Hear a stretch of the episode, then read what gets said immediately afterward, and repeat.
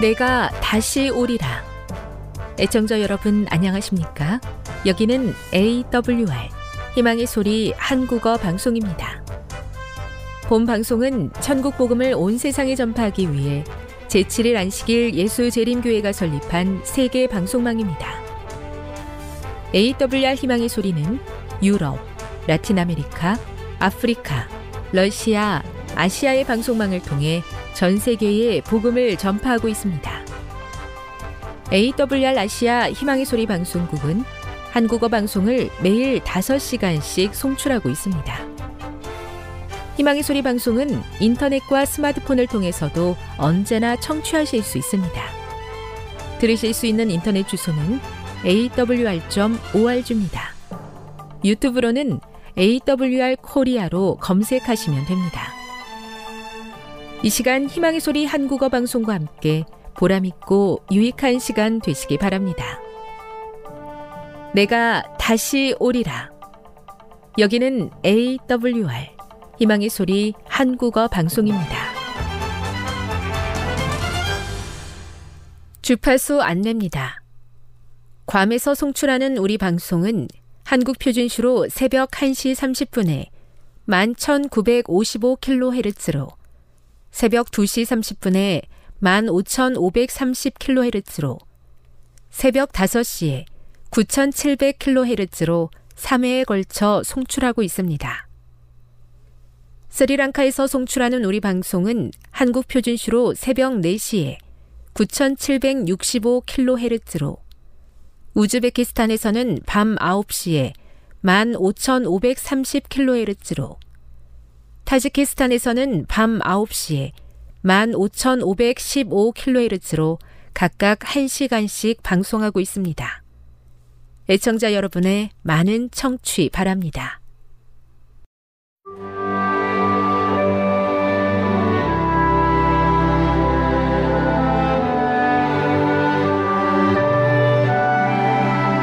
읽어주는 교과 제2과 하나님의 위대한 그리스도 중심의 계획 7월 8일 안식일의 일몰 시간은 7시 56분입니다. 기억절입니다. 찬송하리로다. 하나님 곧 우리 주 예수 그리스도의 아버지께서 그리스도 안에서 하늘에 속한 모든 신령한 복을 우리에게 주시되 에베소서 1장 3절 달에 발을 디딘 최초의 사람이 된 지 25년 후, 닐 암스트롱은 역사적인 발걸음을 내디딜 수 있게 해준 우주복을 디자인한 창조적인 우주복 팀에 감사 편지를 보냈다. 암스트롱은 이 우주복을 역사상 가장 사진이 많이 찍힌 우주기구라고 부르며 못생긴 탑승자를 보이지 않게 숨기는데 성공했다는 농담과 함께 자신의 생명을 지켜준 견고하고 믿을 수 있으며 매우 포근한 우주복에 대해 존슨 우주센터의 연구원들에게 25년치 감사의 인사와 축하의 마음을 보냈다. 바울은 에베소 교인들에게 보낸 편지에서 우주복이 달 위를 걷는 사람에게 필수적인 것처럼 신자들의 삶에 필수적인 축복을 부어주신 하나님을 찬양하는 장엄한 감사의 말로 편지를 시작한다. 바울은 하나님께서 창세 전부터 이러한 필수적인 복을 준비해 두셨다고 주장하며 믿는 자들을 위하여 각 시대를 통해 역사해 오신 하나님을 찬양한다. 바울이 쓴 에베소서의 서두는 하나님을 예배하는 방법과 하나님이 주신 많은 복에 대해 하나님을 찬양하는 방법에 대한 본보기로 특별히 유용하다. 학습 목표입니다. 깨닫기. 하나님은 그리스도의 고귀한 삶과 희생을 통해 구원을 예비하셨다. 느끼기. 우리에게 구원을 주신 하나님께서 성령으로 그것을 보증하심을 느낀다. 행하기. 하나님의 위대한 계획을 깨닫고 그것을 실천하는 삶을 산다. 다음의 내용을 안교 소 그룹 시간에 함께 토의해 보십시오. 1. 오랫동안 베풀어진 사랑과 은혜에 대해 감사해 보았습니까? 얼마나 오래되었습니까? 2. 하나님께서 창세 전에 우리를 택하셨다는 것은 무엇을 의미합니까? 3. 그대가 구속받았다는 의미는 어떤 요소들을 내포하고 있습니까? 4. 그리스도 중심의 원대한 계획은 어떤 성격의 계획입니까? 5. 하나님의 원대한 계획 중 나를 향한 계획은 어떤 것입니까? 6. 하나님은 당신의 계획을 무엇으로 보증하십니까? 7. 하나님께서는 구원받을 사람을 미리 예정하십니까? 결론입니다. 하나님의 구원의 계획은 창세 전부터 예비하신 것으로 그리스도 안에서 만물을 통일하시려는 원대한 계획을 따라 그리스도 안에 있는 구원과 은혜를 우리를 위해 예비하셨다. 하나님은 죄인을 구속하시고 성령으로 구원의 인을 치시며 그들을 통해 하나님의 계획이 이 땅에서 이루어지기를 바라신다.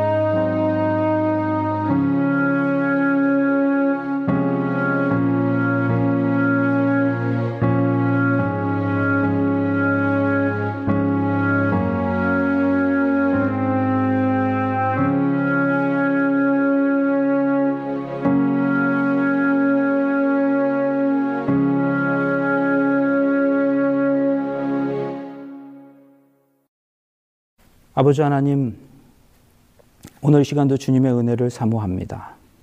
이제 주님께서 저희를 각자의 마음속에서 역사하실 시간입니다. 겸손히 주님 앞에 엎드린 저희에게 이 시간 임재하여 주셔서 저희의 상처난 마음을 어루만져 주시고 위로하여 주시옵소서. 선포되는 말씀이 저희로 다시 주님을 바라보게 하여 주시옵소서. 그래서 우리 모두가 다 진심으로 하나님 앞에 아멘으로 영광 돌리게 하여 주시옵기를 예수님의 이름으로 간절히 기원하옵나이다. 아멘.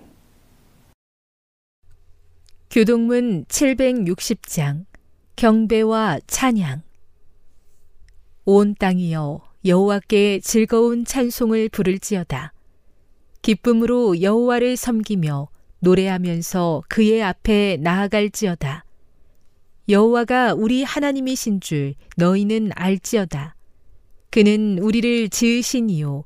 우리는 그의 것이니 그의 백성이요. 그의 기르시는 양이로다. 감사함으로 그의 문에 들어가며 찬송함으로 그의 궁정에 들어가서 그에게 감사하며 그의 이름을 송축할지어다. 여호와는 선하시니 그의 인자하심이 영원하고 그의 성실하심이 대대에 이르리로다.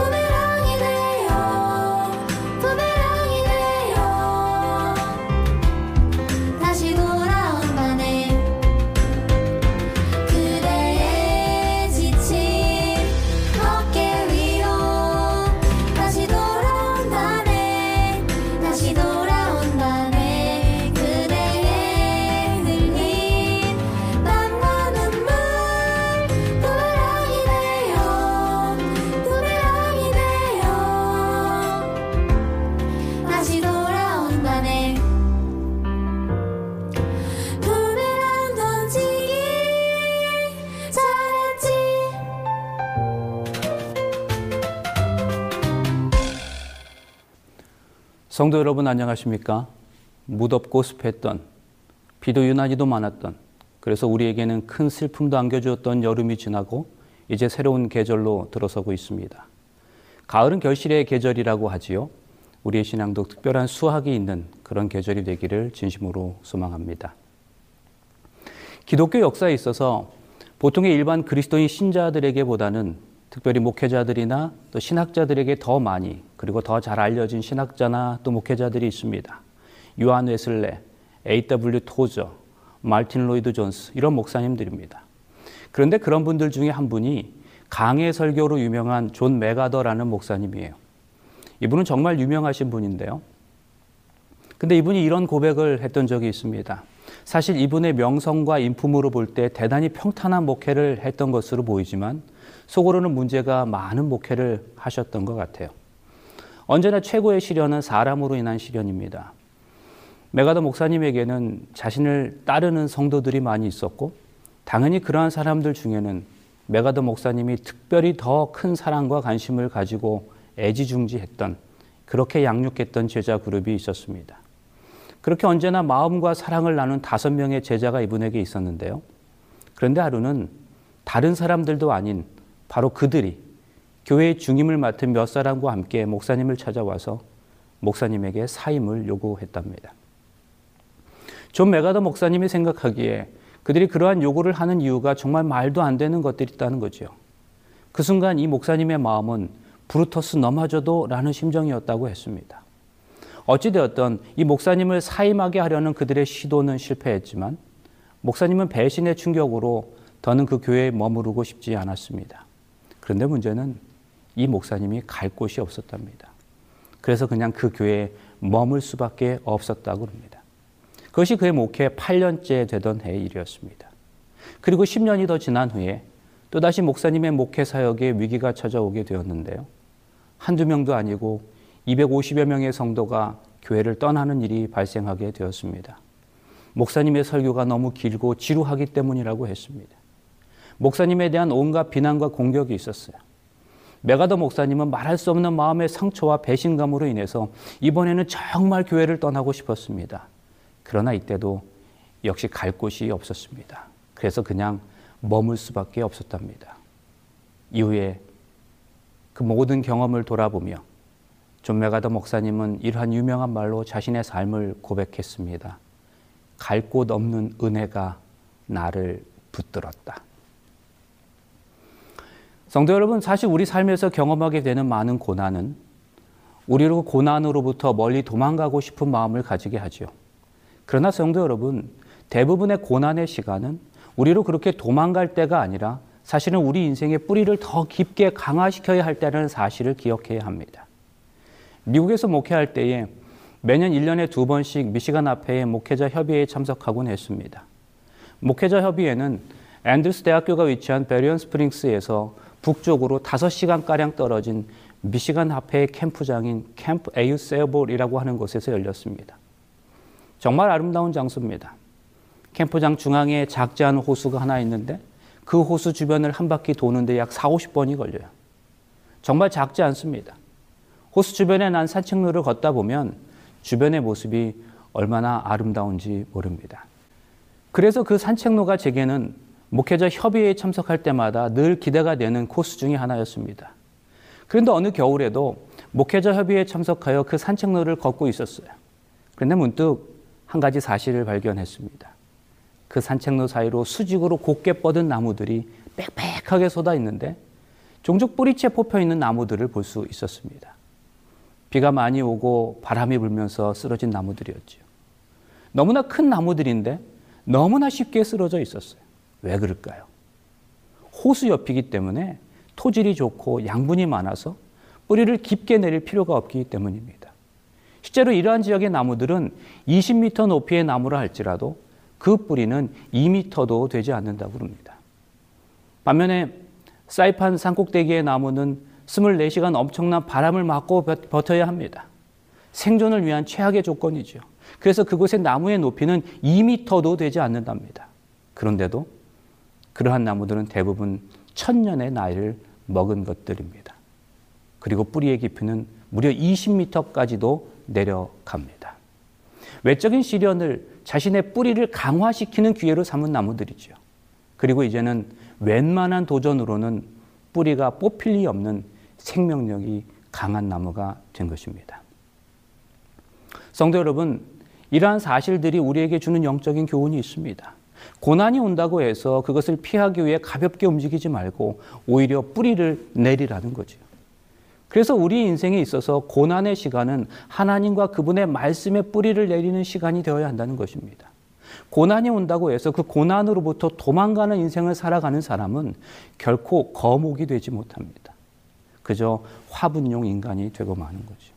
생각해 보면 고난은 우리 인생에서 단 한 번만 우리를 찾아오는 게 아닙니다. 다음에도 거의 같은 고난이 우리를 찾아오죠. 나이 들고 더 어려운 여건에서 맞는 고난이 있어요. 그런데 과거에 포기하고 떠난 사람은 다시 그 도, 고난들에 도전하기가 어렵습니다. 그러므로 인생에서 경험하게 되는 고난은 도망가야 할 자리가 아닙니다. 피해야 할 자리가 아닙니다. 오히려 바로 그 고난의 자리에서 자신을 돌아보고 자신을 부인하며 하나님께로 더 깊은 뿌리를 내리는 시간이 되어야 하는 것임을 잊지 마시기를 바랍니다. 사도 바울은 로마 교회를 위로하고 견고하게 하기 위해서 로마 교회로 가기를 원했어요. 그러나 길이 막혔습니다. 사실 이 사실에 대해서 바울은 이렇게 말합니다. 형제들아, 내가 여러 번 너에게 가고자 한 것을 너희가 모르기를 원치 않으니 이는 너희 중에서 다른 이방인 중에서와 같이 열매를 맺게 하려 함이로되 지금까지 길이 막혔도다. 이걸 새로운 번역 성경으로 이렇게 표현할 수 있습니다. 사랑하는 형제 여러분, 나는 지금까지 여러분에게 가려고 수없이 계획했지만 번번이 방해를 받았습니다. 이 사실을 여러분이 알아주길 바랍니다. 나는 다른 이방인에게서 거둔 성과를 여러분들이 사는 곳에서도 출중히 거둘 수 있기를 바랐습니다. 여러 번 가고자 했다. 그러나 길이 막혔다. 여러분, 이게 이 성경절의 내용입니다. 우리는 때때로 신앙생활을 하면서 이런 생각을 하죠. 우리가 하나님을 믿고 의지합니다. 모든 것을 다 하나님께 맡겼습니다. 믿음으로 살아갑니다. 그러면 모든 길이 다 열릴 것으로 기대합니다. 그런데 사실 우리가 믿음으로 살면 하나님 앞에서 아무 문제 없이 살고 있다고 생각하는데도 길이 막힐 때가 있어요. 정말 그럴 수 있습니까? 아, 그럴 수 있어요. 길이 막힐 수 있어요. 사도 바울이 오늘의 말씀을 통해서 이러한 사실을 증명하고 있어요. 하나님 안에서 살아가면서도 우리는 얼마든지 길이 막히는 경험을 할 때가 있다는 거죠. 그런데 믿음이 약한 사람들은 이러한 사실에 앞서서 또한 이런 상황에서 낙심하기도 하고 소극적이 되기도 합니다. 그러나 그것을 진정한 신앙의 삶을 잘못 이해한 결과죠. 고난이 오히려 우리의 삶에 큰 유익이 될 수도 있음을 우리는 기억해야 합니다. 왜 그렇습니까? 고린도서 1장을 읽어보면 쉽게 그것을 이해할 수 있습니다. 사도 바울은 말합니다. 찬송하리로다. 그는 우리 주 예수 그리스도의 하나님이시요. 자비의 아버지시요. 또 모든 위로의 하나님이시며. 그리스도의 고난이 우리에게 넘친 것 같이 우리의 위로도 그리스도로 말미암아 넘치는도다. 하나님은 우리 삶에서 때때로 고난도 허락하시지만 그와 동시에 위로도 허락하신다는 겁니다. 고난과 위로는 함께 오는 겁니다. 고난 당하니까 위로가 있는 거예요. 그러면 여러분 위로가 뭡니까? 도와주시는 거죠. 영어로 comfort라고 얘기해요. 여기서 폴트가 힘입니다. 힘으로 우리를 건져 주시는 거죠. 그럼 우리가 하나님의 힘을 느낄 수 있는 때는 언제입니까? 역설적이지만 고난의 순간입니다. 그 고난의 순간에 하나님이 위로를 주시는 겁니다. 그러므로 지금 이 성경절이 우리에게 말씀하시는 것은 뭘까요? 우리는 흘러 넘치는 인생을 살아간다는 거예요. 우리네 인생에서 고난이 흘러 넘칠 수 있어요. 그런데 그 고난만 흘러 넘치는 것이 아니라 위로도 하나님의 힘도 함께 흘러 넘치는 인생을 우리가 살아가고 있는 것입니다. 그리고 그 흘러 넘치는 위로로 말미암아 고난을 능히 이길 수 있다는 사실입니다. 그러면 성도 여러분, 하나님을 신실히 믿고 의지하는 백성들에게도 길이 험난한 이유는 과연 무엇일까요? 왜 하나님의 백성들이 고난을 당하는 걸까요? 도대체 그 고난의 과정을 통해서 하나님께서 당신의 백성들에게 말씀하시고자 하시는 것은 무엇일까요? 그것은 우리가 인생을 살아가면서 환경의 인도가 아니라 말씀의 인도를 받아야 한다는 사실을 깨닫도록 하시기 위함입니다. 성도 여러분, 사실 우리의 삶을 정직하게 들여다보면 오직 하나님의 말씀만이 우리의 삶을 인도해야 한다고 입으로는 고백하면서도 정작 말씀을 통해서 인도함을 받을 때보다 환경의 인도를 받을 때 더 쉽게, 더 강하게 반응하는 것 같습니다. 우리 신앙의 삶이 말씀의 인도보다도 환경의 인도를 받을 때 더 크게 반응하는 것처럼 보인다는 말씀이에요. 우리가 어떤 일을 계획하고 그 일을 추진하다가 길이 열리면 다 주의 뜻이라고 생각해요. 아, 물론 정말 그럴 수 있습니다. 그것이 정말 주의 뜻일 수 있습니다. 그러나 모든 경우가 다 그렇다고 말할 수 있을까요? 그건 아니라는 거죠. 그러므로 어떠한 환경이 우리의 믿음의 확신이 되어서는 안 된다는 말씀입니다. 하나님께서 우리에게 환경을 통해서도 일하시지만 그것이 또 사실이기는 하지만 우리는 우리의 삶에서 너무도 많이 어떤 환경의 확신이 말씀의 확신과 인도보다도 더 중요한 것으로 생각할 때가 너무 많은 게 사실이고 또 그게 문제입니다. 여러분 이거로 참으로 위험한 생각입니다. 기억하세요. 우리는 환경의 인도가 아니라 말씀의 인도가 필요합니다. 그래서 환경이 좋아지면 좋아진 환경을 통해서 확신을 얻어야 하는 것이 아니라 그저 그 환경으로 인해서 감사하면 되는 것입니다. 우리가 어떤 프로그램을 계획했어요. 교회에서 말이에요. 그런데 그 기간 내내 날씨가 좋았습니다. 그러면 여러분, 그 좋은 날씨가 하나님께서 함께 하신다는 확신의 이유가 될 수 있겠습니까? 아니라는 말씀이에요. 그 좋은 날씨는 그저 감사의 조건입니다. 우리에게 필요한 환경이 주어졌을 때 그 환경으로 인해서 믿음의 확신을 갖는 것이 아니라 오직 하나님의 말씀이 우리의 믿음과 판단, 행동의 기준이 되어야 하는 거죠. 그렇게 환경의 인도가 아니라 말씀의 인도하심을 받을 때 비로소 우리는 믿음의 일관성 있는 삶을 살아갈 수가 있는 겁니다. 제가 미국에서 목회할 때에 매년 야외 예배를 행사를 했습니다. 어느 해에도 역시 교회가 야외 예배를 계획했고요. 1년에 한 번뿐인 행사였죠. 온 교인들이 이 특별한 행사를 기다렸습니다. 그런데 그 전날까지 멀쩡하던 날씨가 금요일 밤부터 흐려지더니 야외 예배 당일에 오전에 비가 억수같이 내렸어요. 그 다음 해에도 교회가 203일간의 일정으로 교회 전체 캠프를 진행했습니다. 그런데 그 2박 3일 내내 비가 왔습니다. 그야말로 억수 같은 비였습니다. 그 다음에 야외별을 가려는데 우리가 정해놓은 날짜에 일기예보상 비가 내리는 것으로 예보되었어요. 바로 그 전날인 금요일에 다음날 날씨를 확인했는데도 하루 종일 비가 내리는 거였어요. 그래서 금요일 저녁 예배를 마치고 그 다음날 야외 예배 일정을 연기하는 광고를 했습니다. 그런데 그 다음날 비가 안 왔습니다. 분명히 비가 오기로 예보되어 있었는데 말씀이 그리고 우리가 그 이후에 새롭게 날짜를 잡아 야외 예배를 갔는데요. 희한하게도 그날 비가 내려서 서둘러 점심을 먹고 철수해야 했습니다. 그래서 앤드루스 한인교회의 야외 예배는 날씨하고 참 인연이 없다고 말씀하시는 분들이 많았습니다. 아무튼 정말 날씨하고 앤드루스 교회가 안 맞는 것인지는 모르겠지만 분명한 것은 앤드루스 교회의 야외 예배 관련해서는 좋은 기억이 별로 없다는 것이 사실이에요. 그런데 한번 생각해 보세요. 좋은 환경이 확신이고 하나님의 뜻이라고 생각한다면 반대로 굳은 날씨는 나쁜 날씨는 하나님의 뜻이 아니라고 말할 수 있겠습니까? 그것은 아니죠. 솔직히 미시간의 얼음은 비 안 오는 날이 비 오는 날보다 훨씬 더 많습니다. 그런데 야외 예배로 정한 날짜에 비가 안 왔다고 해서 하나님께서 축복하셨다고 해석하는 것이 반드시 바른 것은 아니라는 말씀이에요. 물론 하나님께서 천연 계시 또 어떤 환경을 통해서도 말씀하시긴 하셔요. 그러나 그렇다고 해서 좋은 환경만이 하나님의 뜻은 아니라는 말씀입니다. 사실 우리가 이것을 모르는 것은 분명하지죠. 그런데 이상하게도 고난과 고통의 문제에 들어서면 우리도 모르게 이 사실을 완전히 잊어버립니다. 그리고 고난은 무조건 나쁜 것으로만 생각해요. 피할 것으로만 생각합니다. 성도 여러분, 굳은 날씨를 통해서 하나님께서 우리에게 말씀하실 무엇이 있을 수도 있는 것이죠. 마찬가지로 모든 것이 좋고 행복해야만 하나님의 뜻이 아니라 고난을 통해서도 문제를 통해서도 하나님께서 이루시고 말씀하시고 싶으신 무엇인가가 있음을 우리는 기억해야 한다는 말씀이에요. 그러하기에 우리는 더욱더 환경이 아닌 말씀에 기초한 그 말씀의 인도함을 받는 삶을 살아가야 하는 겁니다. 환경에 의해 좌우되는 사람은요, 결코 하나님 앞에 온전하게 설 수 없습니다.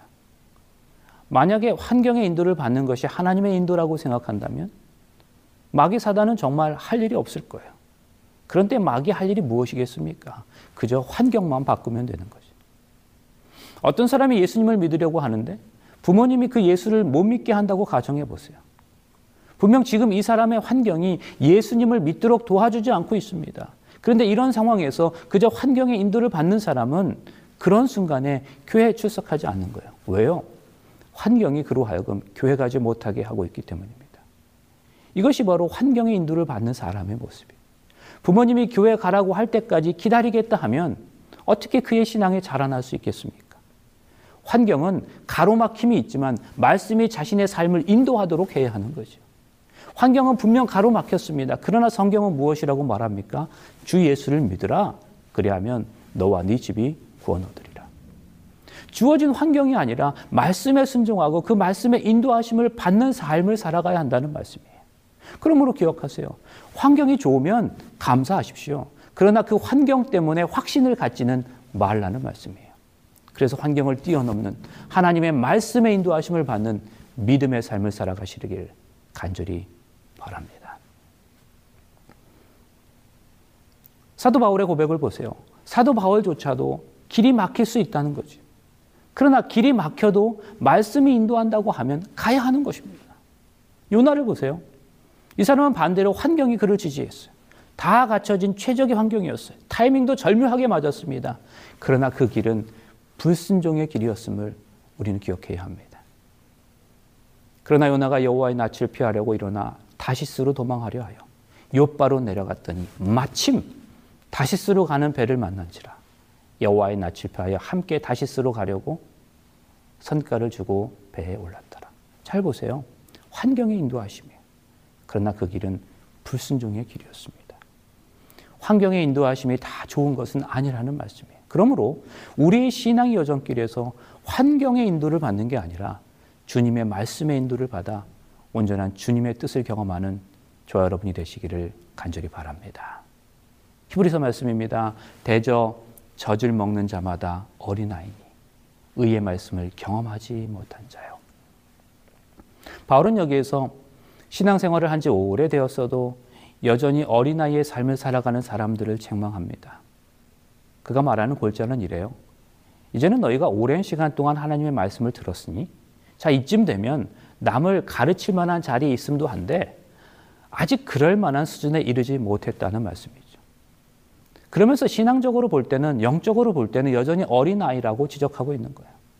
그래서 이제는 장성한 분량을 가진 어른이 되어야 한다는 것입니다.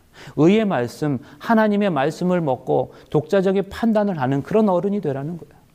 성경이 말하는 어른의 정의가 뭘까요? 의의 말씀을 먹고 제대로 판단하든가 그렇지 않은가가 그의 영적으로 어른인지 아닌지를 판별한다는 거죠. 그때그때의 상황에 따라 반응하고 행동하는 것이 아니라 그 상황을 말씀으로 해석하고 판단하는 것이 제대로 된 어른이라는 말씀입니다. 성도 여러분, 믿음의 뜻이 무엇입니까? 히브리어로 믿음은 에무나라고 표현되어 있어요. 구약성경 하박국에 보면 의인은 믿음으로 말미암아 살리라고 했을 때 여기에 믿음은 에무나로 표현되어 있습니다. 그런데 이 에무나의 뜻은 원래 용법을 보면 견딤이라는 의미를 가지고 있어요. 그러므로 믿음으로 산다는 건 결국 견딤으로 살아간다는 의미입니다. 우리가 신앙생활 하다 보면 어떤 사람은 어떤 환경 때문에 신앙의 자세도 쉽게 바뀌는 것을 봅니다. 내가 보기에 괜찮은 상황이면 신앙인의 자세예요. 그런데 내가 원하는 환경이 아닌 것처럼 여겨지면 내가 언제 신앙생활 했나는 듯 순식간에 뒤바뀌는 사람들이 있습니다. 말투가 바뀌어요. 표정이 바뀝니다. 그러면서 말합니다. 나는 신앙대로 살려고 하는데 저 사람이 내 속을 뒤집어 놓고 어떠어떠한 환경이 나를 가만히 두지 않는다고 말해요. 그러나 성도 여러분, 그런 사람들은 그렇게 말하므로 나는 말씀이 아닌 환경의 지배를 받는 사람이라고 고백하고 있다는 사실을 기억해야 합니다. 여러분, 상황과 환경은 바뀌는 거죠. 그러므로 그 상황과 환경에 나의 믿음과 나의 신앙의 기준을 두면 내 믿음과 신앙도 바뀔 수밖에 없는 겁니다. 어떻게 어떠한 조건이, 상황이, 환경이 내 믿음을 결정할 수 있습니까? 성경은 그렇게 말하고 있지 않아요. 우리가 환경의 인도를 받는다면 견딤으로 살아야 할 필요가 뭐가 있겠습니까? 그저 환경에 따라 움직이면 되는 거 아니겠어요? 그러나 환경이 나하고 다르기 때문에 믿음을 가지고 견뎌야 하는 거죠. 말씀의 인도함을 받아서 견뎌야 하는 거죠. 말씀의 지배를 받아야 하는 것입니다. 그러므로 환경이 아닌 말씀의 지배를 매 순간마다 경험하시는 우리 모두가 되시기를 간절히 바랍니다. 앞서 살펴보았던 사도 바울의 고백과 관련해서 사도 바울이 로마로 가려고 했던 그 길이 막혀서 얻은 유익을 한 가지 더 생각해 볼 수 있을 겁니다. 하나님께서 왜 로마로 가는 길을 막으셨을까? 이 질문에 대하여 하나님께서는 여러 가지 뜻이 있고 또 이유가 있으셨겠지만 오늘날 우리 입장에서 보면 또 다른 유익을 찾아볼 수 있을 거라고 생각해요. 오늘 이 말씀을 대하는 우리 입장에서 볼 때 사도 바울이 로마로 가고 싶었는데 가지 못했던 그 유익이 무엇인가 하면 가장 원론적인 대답으로 하나님께서 사도 바울로 하여금 로마서를 기록하도록 하시기 위하였다는 거죠. 이 로마서는 그토록 가고 싶었던 로마에 길이 막혀서 갈 수 없게 되죠. 로마 교회 교인들에게 사도 바울이 간절한 마음을 담아 쓴 편지서입니다. 이런 생각을 해봅니다. 만약 로마로 가는 길이 막히지 않았다면 바울은 로마로 곧장 달려갔을 거예요. 그러면 오늘 우리가 읽고 있는 이렇게 읽고 보는 형태로서의 로마서라는 성경은 존재하지 않았을지도 모릅니다. 그가 직접 로마에 갔는데 뭐하러 글을 쓰겠어요? 하고 싶은 말들을 다 말로 하지 않았겠습니까? 이야기하고 설교하고 그리고 그가 직접 로마에 갔다면 그리고 그곳에서 하고 싶은 말들을 다 했다면 굳이 이런 형태의 로마서를 기록할 이유가 없었을 거죠. 그죠? 로마 사람들이 큰 은혜를 받았더라고 기록하면 그것으로 끝일 겁니다. 하나님께서 바울로 하여금 로마로 가는 길을 막으셨어요. 그런데 바울은 로마에 너무나 가고 싶었어요. 그래서 그가 감옥에 있으면서 복음의 내용을 잘 정리해서 로마의 교인들에게 편지서를 써 보냅니다. 그것이 바로 오늘날 우리가 읽고 있는 로마서예요. 무슨 말씀입니까? 그때 사도 바울의 로마로 가고자 하는 길이 막히지 않고서는 오늘 우리가 들고 있는 이 로마서를 어쩌면 기록되지 않았을지도 모르고 오히려 길이 막혔던 그 경험이 오늘 우리로 하여금 이 로마서를 손에 들게 했다는 말씀이에요. 성도 여러분, 로마서가 어떤 책입니까? 모든 그리스도인의 신앙의 도리가 기록된 책이죠. 복음의 내용의 핵심이 여기 구체적으로 그러면서도 심오하게 기록된 책이 로마서예요. 체계적인 하나의 논문 같은 책이에요. 그래서 우리가 이 로마서를 잘 이해하면 복음적인 삶이 무엇인지를 완벽하게 이해될 수 있죠. 그렇게 로마서는 교리와 실천이 적절하게 잘 융화되어 드러나고 있어요. 이 두 가지는 로마서 11장을 기점으로 해서 명확하게 구분되어져 있어요. 이러한 로마서가 우리에게 주어진 거예요. 그럼 다시 말씀드리지만 만약에 사도 바울이 로마로 가는 길이 열렸다면 로마서는 없었을지도 몰라요. 그 근본적인 원인이 뭔가? 바로 로마에 가는 길이 막혔기 때문이었어요. 어떤 의미에서 그때 그 바울의 문제와 역경은 훗날 우리의 축복이 되었어요. 여러분 이것이 우리 신앙의 삶에서 경험하는 문제와 고난의 미학이라고 할 수 있어요. 그 당시에 당사자들은 그 문제로 인해서 괴로울 수 있어요. 고통스러울 수 있습니다. 그러나 그러한 경험들이 훗날 다른 사람들에게는 축복이 될 수도 있다는 말씀이에요. 그러므로 오늘 우리의 문제가 더 멀리 보시는 하나님께는 이미 계획된 그분의 뜻일 수도 있음을 기억하시기를 간절히 바랍니다. 그렇습니다, 여러분. 어떤 난관 때문에 더 큰 유익이 있을 수 있어요. 그러므로 우리는 복음을 창의적으로 접근할 수 있어야 합니다. 창의적으로 접근한다는 말은 얽매이지 않는다는 말이에요. 우리는 우리의 인생에서 모든 일에 철저하게 준비하며 살아가야 하죠. 그러나 매이지는 말아야 합니다. 우리는 열심히 살아야 합니다. 그러나 매이면 안 됩니다. 우리 인생이 그러해요. 철저히 준비하며 살아가야 합니다. 그러나 그 준비한 것이 전부인 것처럼 살아서는 안 된다는 말씀입니다. 오히려 순간순간마다 성령의 인도하심을 이끌림 받아 살아갈 수 있어야 합니다. 자유로움이 있어야 하는 거죠. 정말로 역설적이게도 우리 삶에서 모든 것이 막히는 경험을 할때 비로소 우리는 진정한 자유를 경험하게 되는 거예요. 막히니까 내가 준비한 것 가지고 안 된다는 사실을 깨닫게 되는 거예요. 막히니까 내가 준비한 어떤 학벌 가지고 안 된다는 사실을 뼈저리게 경험하는 겁니다. 막히니까 내가 준비한 은사 가지고 안 되는 것 확인하게 되는 거예요. 내가 준비한 계획 가지고 안 되는 거 확인하는 겁니다. 그렇게 안 되는 거 있으니까 그 순간에 하나님께 매달리게 되는 거예요. 하나님의 뜻을 묵상하게 되는 거죠. 감옥 같은 상황에 처할 때마다 정신을 바짝 차리라. 무엇인가에 몰두하기에 감옥만한 곳도 드물다. 좀 번연히 탁월한 우화 철로 역정을 생각해낸 것도, 바울이 주님을 만난 것도, 요한이 열린 하늘을 통해 계시를 보았던 것도, 그리고 요셉이 하나님의 은총을 경험했던 것도 바로 이 감옥에서였다. 우리 중에는 슬픔에 잠겼을 때만 하나님의 은총을 체험하는 일들이 덜어 있다.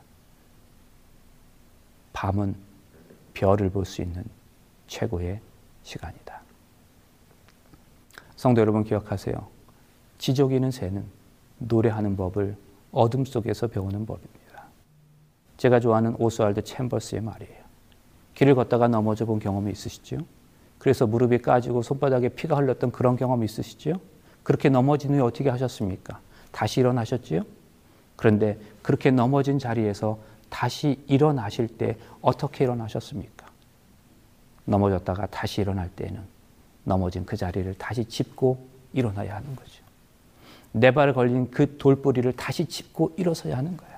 여러분, 우리 삶에서 우리의 문제를 경험할 수 있어요. 어려움이 있을 수 있죠. 그래서 넘어질 수 있어요. 그러나 기억하세요. 넘어지면 넘어진 그 자리를 짚고 다시 일어나야 하는 겁니다. 문제의 그 자리는 피해야 할 것이 아니라 짚고 다시 일어나야 할 자리라는 말씀이에요. 성도 여러분, 우리 인생에서 우리가 계획한 모든 것이 다 되기만 한다면 도대체 언제 우리가 하나님의 뜻을 구하며 살아갈 수 있겠습니까? 마음먹은 대로, 계획한 대로 다 되면 내 생각, 내 계획 속에 스스로 묶여버리게 되는 거죠. 그래서 하나님께서 어떤 때는 일부러 우리에게 길을 막아주신다는 거예요. 우리 인생에 길이 막힌다는 것. 분명 그것은 하나님께서 우리에게 기도하면서 창의력을 구하라는 하나님의 메시지인 것입니다. 그 순간에 우리는 겸손하게, 참으로 겸손하게, 하나님, 이 막힌 길을 통해서 제게 원하시는 것이 무엇입니까? 라고 조용히 그분의 말씀을 듣는 자리로 돌아가야. 와이선자는 이렇게 우리에게 통탄했던 적이 있습니까? 모든 일이 다 할 때까지 강렬한 열망을 가지고 온 심령을 다 기울여 하나님을 찾는 자들이 얼마나 적은가. 말로 표현할 수 없는 절망의 물결이 간구하는 자들 위에 밀려올 때 확고한 믿음으로 하나님의 약속을 굳게 붙잡는 자들이 어찌 그리 적은가. 성도 여러분, 우리는 환경의 인도를 받지 말아야 합니다. 환경이 우리 삶의 지표가 되지 말아야 합니다. 막힌 것처럼 보이는 어떤 상황이 우리를 절망하도록 내버려 두지 말아야 합니다. 오히려 말씀이 우리를 인도하고 그렇게 인도함을 받을 때 우리는 진정으로 하나님의 뜻을 발견하게 되는 것이고 그러한 삶이 우리 주님께서 원하시는 삶임을 우리는 믿어야 합니다. 그러므로 고난과 역경과 괴로움과 그 순간은 그 상황과 환경으로 인해서 내 결정을 이루어낼 때가 아니라 오히려 가만히 앉아 하나님의 말씀을 펼칠 때라는 사실을 기억하게 되시기를 간절히 바랍니다. 그렇게 지금의 내가 처한 고난의 환경과 상황이 아니라 오직 하나님의 말씀이 이끄는 인생의 모습이 오늘 우리 모두의 삶 속에서 드러나게 되시기를 간절히 바라면서 말씀을 마치겠습니다. 잠시 기도하시겠습니다. 사랑의 아버지 하나님, 오늘 말씀이 다시금 우리의 마음을 위로하여 주시니 감사합니다. 우리 삶에서 경험하는 고난과 어려움의 의미를 새롭게 발견하게 하셔서 감사합니다. 우리가 기대하고 바라지 않는 어떤 불편하고 힘든 상황 속에서도 하나님의 섭리하심이 있음을 믿게 하여 주시옵소서. 그래서 그 어두움의 순간이 우리로 겸손히 말씀의 뿌리를 내리고 우리 믿음의 깊이를 더하는 순간이 되게 하여 주시옵소서. 그렇게 우리 매일의 삶이 겸손한 기다림의 삶이 되게 하여 주셔서 감사와 행복, 기쁨으로 주님을 섬기게 하여 주시옵기를 예수님의 이름으로 간절히 축원하옵나이다. 아멘.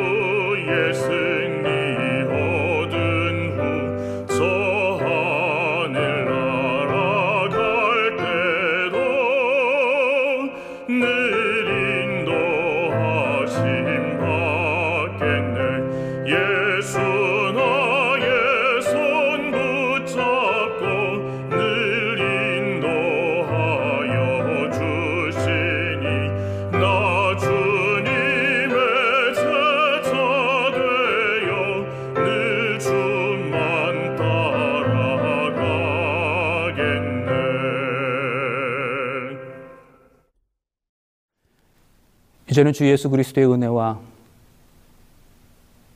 하나님의 사랑과 성령 하나님의 감화 감동하심이 우리 삶에서 환경이 아닌 말씀의 인도를 받기로 결심한 모든 성도들이 함께하여 주시옵기를 예수님의 이름으로 간절히 축원하옵나이다. 아멘.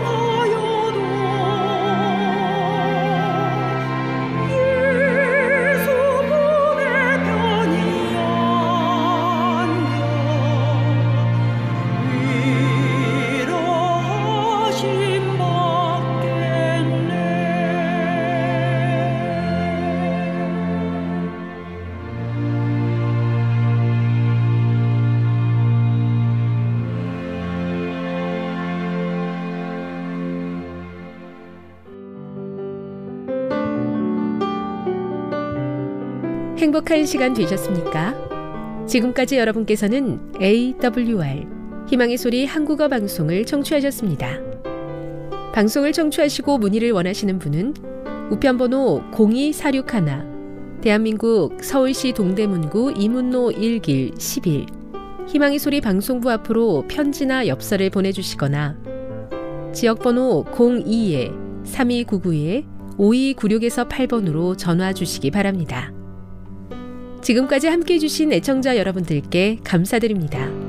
애청자 여러분, 다음 이 시간까지 하나님 안에서 늘 평안하십시오. 감사합니다. 내가 다시 오리라. 여기는 AWR 희망의 소리 한국어 방송입니다.